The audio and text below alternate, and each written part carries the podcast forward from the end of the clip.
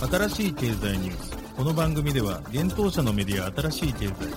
ブロックチェーン仮想通貨フィンテックに関する日々のニュース解説を平日毎日音声コンテンツでお届けしています。そして新しい経済ではブロックチェーン仮想通貨に関するニュース解説記事やインタビュー記事学習記事などのたくさんのコンテンツを掲載しております。ぜひ新しいひらがな経済漢字で検索してメディアもチェックしてくださいそして LINE 公式アカウントではメディアの更新情報を配信しております LINE 公式アカウントにもぜひご登録ください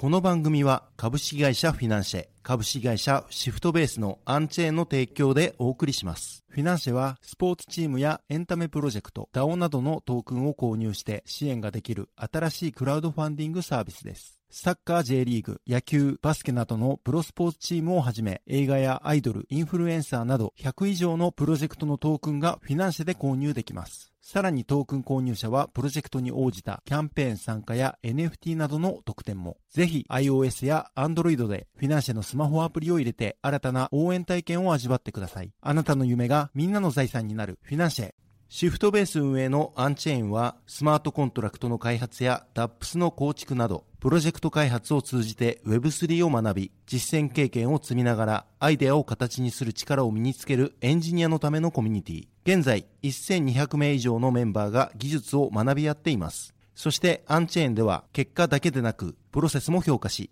段階的に総額200万円分の助成金を給付する Web3 開発助成金プログラム進捗 to earn も開始。第1回目の助成金申請は2月13日より受付します。また、このプログラムにご協賛いただける企業様も募集中。詳しくは、アンチェーン公式サイト、アンチェーン .tech https コロンスラッシュスラッシュ unchain.tech スラッシュでチェック。作る人がちゃんと評価される世界へ。アンチェイン。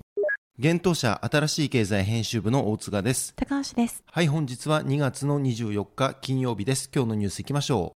NBA トップショット、モーメント NFT は有価証券と判決。ニューヨーク南部地裁。イーサリアム上海、テストネットセポリアでの実施日決定。Spotify 対象の NFT 保有者のみがアクセス可能な音楽プレイリスト機能をローンチ。コインベース独自のイーサ L2 ベースのテストネット公開。コインベースにサークル発行のステーブルコイン、ユーロコイン上場へ。テゾスが Google クラウドと提携、Web3 アプリケーション開発加速へ。リップル開発者 XRP レジャーのクロスチェーンブリッジ技術を提案。バイナンス、オーストラリア一部ユーザーのデリバティブ取引口座を強制閉鎖。LINE のウォレット、LINE ビットマックスウォレット、グローバル展開のドシウォレットに統合へ。一つ目のニュースは、ニューヨーク地裁が NBA トップショット NFT を有価証券と判断というニュースです。ダッパーラボズが発売する NFT の NBA トップショットモーメンツを有価証券だとする判決がアメリカ・ニューヨーク州南部地裁で下されました。同地裁へ2月22日提出された裁判書類の中で明らかとなりました。NBA トップショットモーメンツはアメリカプロバスケットボールリーグ NBA を題材にしたブロックチェーンゲームの NBA トップショットにて発行された NFT です。NBA 選手のプレイ動画などを NFT に紐付けて発行された NFT カードパックは発売後すぐに完売するなどの話題を呼びました。現在の NFT ブームの火付け役となった NFT プロジェクトといっても過言ではありません。この裁判はゲイリー・ルイス氏を筆頭とした原告団がダッパーラボ社及び同社 CEO のロハム・ガレゴズロー氏に対して起こした集団訴訟です。原告らはダッパーラボが NBA トップショットモーメンツをアメリカ証券取引委員会 SEC に登録せず販売したことが証券法違反だとして2021年より訴えを起こしていました。一方、ダッパーラボはこの訴えを棄却するよう裁判所へ求めていました。地裁のビクター・マレオ裁判官はダッパーラボの訴えを却下し、その上で裁判の続行も許可しています。そして、この判決に対応するためにダッパーラボへは21日間の猶予が与えられました。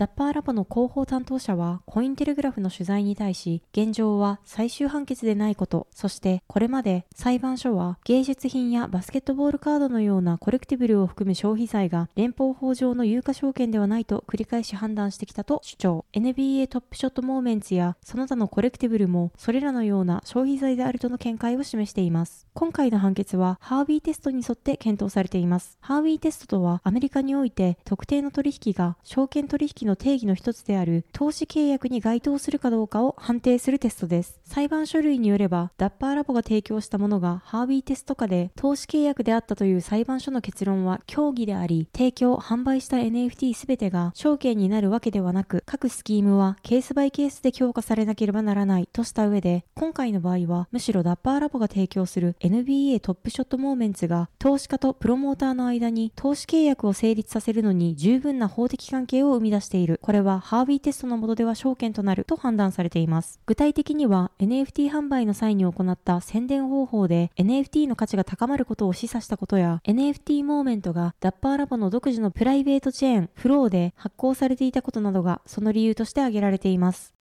続いてのニュースは、上海セポリアでの実施日決定というニュースです。イーサリアムメインネットの次期大型アップグレード上海に向けた次回のテスト日程が正式に決定しました。イーサリアム財団が2月21日に発表しています。なお、上海では実行レイヤーのアップグレード上海と合意レイヤーのアップグレードカペラが実施されることから総称してシャペラと呼ばれるようになっています。次回のテストネット、セポリアでのシャペラは、世界協定時にて2時28分、午前4時4分48秒に予定されています。エポック、ブロックのまとまりの単位56832にて実施されるとのことです。なお、セポリアはクローズドバリデータセットを持ち、他のテストネットよりも使用頻度が低く、最小限のストレージしか必要としないネットワークです。メインネットでのシャペラ実施は来月3月に予定されていますが、それまでにはもう一度本番環境に近い5エリテストネットでシャペラが実施されることになっています。今月8日にはパブリックテストネットジェジャンにてシャペラを実施し成功しているため、セポリアは2番目にシャペラが実施されるテストネットとなります。ジェジャンではセポリアでのアップグレード前にシャペラに関する機能をテストするために使用ができるといいます。なおシャペラではイーサリアムメインネットにステークされたイーサの出金機能を備えたアップグレードの実施が予定されています。イーサリアムは2022年9月に大型アップグレードマージを実施し、コンセンサスアルゴリズムをプルーフオブワークからプルーフオブステークへ移行しました。。POS で稼働するビーコンチェーンのローンチ後には、イーサをステーキングすることでバリデーターとして報酬が得られるようになりましたが、現在そのステークしたイーサを出金する機能は備えられていません。ちなみにシャペラの名称について補足ですが、実行層でのアップグレード名は過去にイーサリアム開発者会議、デブコンを開催してた都市名が名付けられることになっており、また合意レイヤーの名称は星の名前に従っているとのことです。上海は2016年に実施されたデブコン2の開催地です。またカペラは北の星座、魚者座で最も明るい構成の名称です。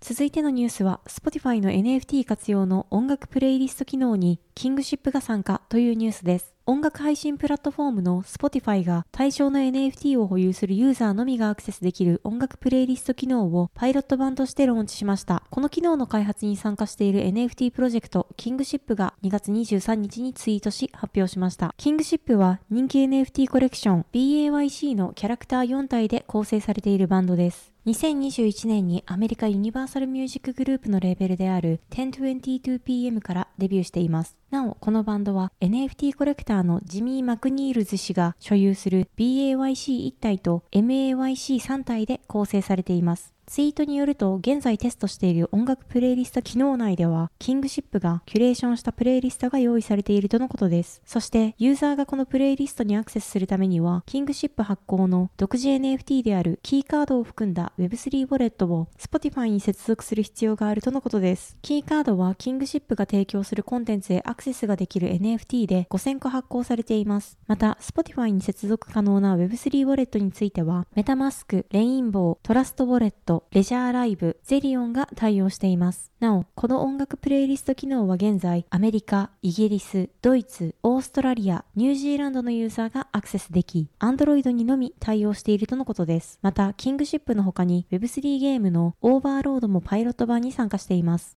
続いてのニュースはコインベースがベースのテストネット公開というニュースです。アメリカナスダック上場の暗号資産取引所コインベースが独自開発したイーサリアムのレイヤー2ネットワークベースのテストネット公開を2月23日に発表しました。発表によるとベースは安全かつ低コストに DAPS を構築できる開発者フレンドリーな方法を提供するネットワークとして開発されたということです。その目標は10億人以上のユーザーを暗号資産経済に取り込むことと述べられています。ベースは L2 としてイーサリアムのセキュリティを活用しつつ、ネットワークの混雑解消を図るスケーリング技術の一つであるオプティミズムを採用。ベースはイーサ L2 のオプティミズムネットワークに続き、オープンソース OP スタックによってデプロイされた2例目の L2 になるということです。また、ベースはこれらの機能を持ちつつ、総合運用可能なブロックチェーンとして、ユーザーが L1 であるイーサリアムやビットコイン、ソラナ、他の L2 ネットワークへ簡単にアクセスできるブリッジの役割を持てるよう設計されているということです。ですなお、ベースではネットワークのトークンの発行予定はないといいます。ガス代としてイーサを使用するということです。またベースは現在のところコインベース内での開発を進めていますが、段階的に分散化していく予定だといいます。今後数週間以内にはメインネットローンチに向けたロードマップを公開し、ベース上での構築を開始するための開発者向けリソースをより多く提供すると説明されています。またコインベースはベース上に構築する初期段階のプロジェクトに投資と支援を行うベースエコシステムファンドを立ち上げることも発表しています。理想とする投資対象はプロトコルの開発も進めておらず採用ブロックチェーンを探している段階のプロジェクトということです。ジャンルについても DEX、レンディング、ゲーム、NFT などと説明されています。さらにコインベースは今回のベーステスネットローンチの記念としてアドレス一つごとにミント有効な NFT を26日午前0時までフリーミントしています。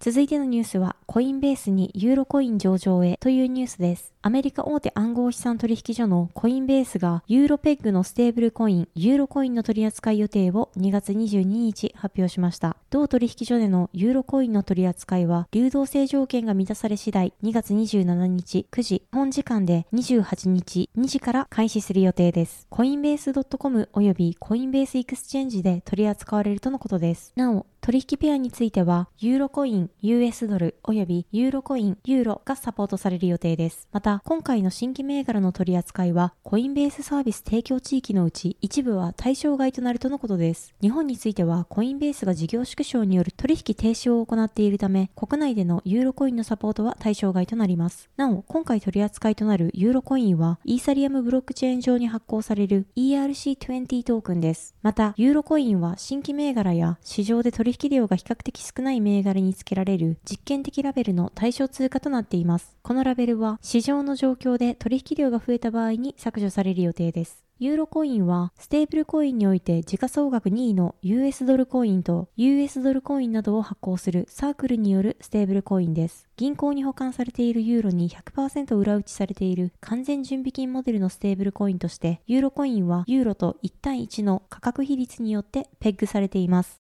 続いてのニュースは、テゾスが Google クラウドと提携というニュースです。テゾスと Google クラウドが提携したとテゾス財団が2月22日発表しました。この提携により Google クラウドはテゾスの公式ベーカーになるようです。ベーカーとはテゾスネットワークのバリデーターノードのオペレーターを指します。テゾスブロックチェーン上での Web3 アプリケーション開発を加速させる狙いだといいます。具体的には Google クラウドの顧客にコーポレートベーキングプログラムへのアクセスを提供する予定だといいます。このプログラムを通じて顧客はテゾスプロトコル上のノードやインデクサーを簡単に構築できるとのことです。つまりテゾスブロックチェーン上で簡単に Web3 アプリケーションを構築できるようになります。テゾス財団の最高商業責任者であるメイソン・エドワード氏は制度的な採用や大量生産の機会を得るためには信頼性が高く、拡張性があり、完全な技術が不可欠。Google クラウドとの提携には、エキサイティングな相乗効果があり、テゾスブロックチェーンの開発とイノベーションを共に加速させることを楽しみにしているとコメントしています。Google クラウドは昨年1月、様々なブロックチェーン基盤上で活用できるプロダクトを構築するために、デジタルアセット専門チームを設立したと発表しています。現在、Google クラウド上では、ヘデラ、シータ、ダッパーラボなどがサービスを構築しています。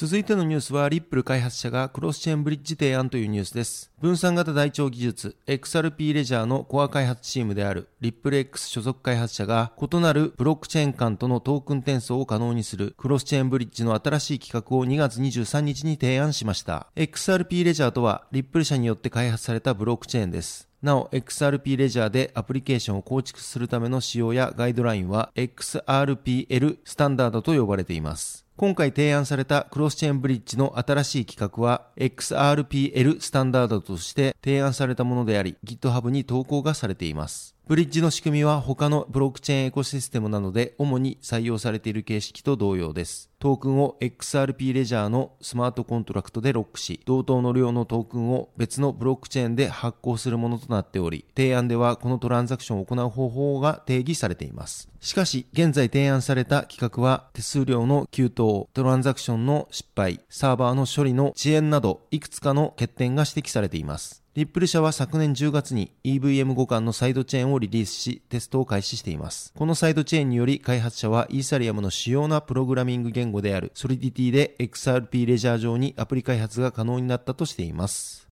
続いてのニュースは、大手暗号資産取引所バイナンスのオーストラリア拠点、バイナンスオーストラリアの一部ユーザーのデリバティブ取引口座が強制的に閉鎖された事態が発生したようです。バイナンスオーストラリアでは、デリバティブ取引をホールセール投資家にのみ提供する規定となっています。今回の出来事は、バイナンスオーストラリアが一部ユーザーを誤ってホールセール投資家として分類していたことが判明し、デリバティブ取引口座を開設していた対象ユーザーに対し、今回の措置を行ったことで発生しました。バイナンスの2月23日のツイートによると、誤って分類されたユーザーの特定は済んでおり、すでに連絡済みだといいます。また、デリバティブ取引中に被った損失を完全に保証すると表明しています。なお、バイナンスによると影響を受けたのは500人のユーザーとのことです。バイナンス CEO の CC 氏も自身のツイッターでこのことに言及しています。損失を保証することを伝えながら、ユーザーを保護することが最優先とし、FUD は無視するようにと強調しました。これは CC 氏が1月3日にツイートした2023年をシンプルにするために心がけることの中の4番目である悪い噂、フェイクニュース、攻撃を無視するに習うものです。なお、バイナンスオーストラリアでは2021年10月よりユーザーに対しプラットフォーム利用については KYC を必須としていました。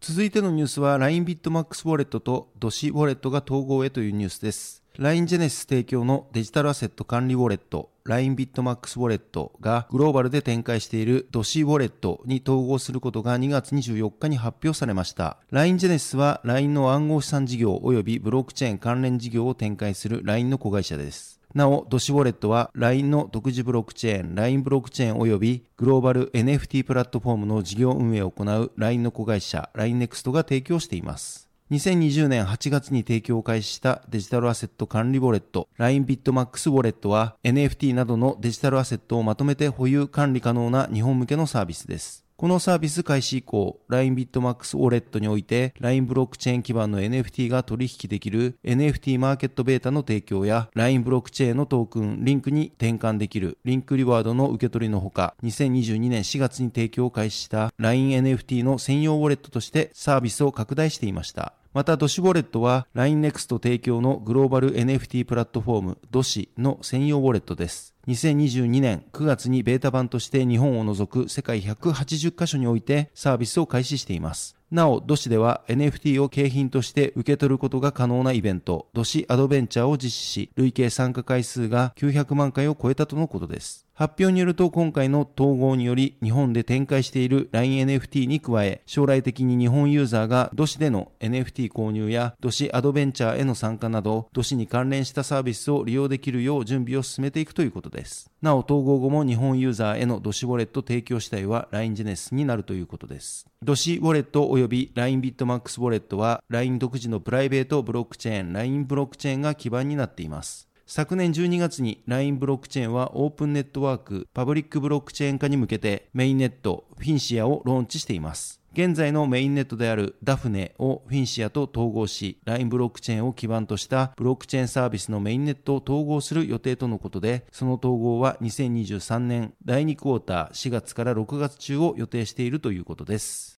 はい、本日のニュースは以上となります。このように私たち、新しい経済編集部では、ブロックチェーン暗号資産に関するニュースを平日毎日ラジオで配信をしております。本日ご紹介したニュースはすべてサイトの方に上がっております。ぜひサイトの方も見に来てください。新しいひらがな、経済漢字で検索して見に来ていただければと思います。それでは本日はありがとうございました。ありがとうございました。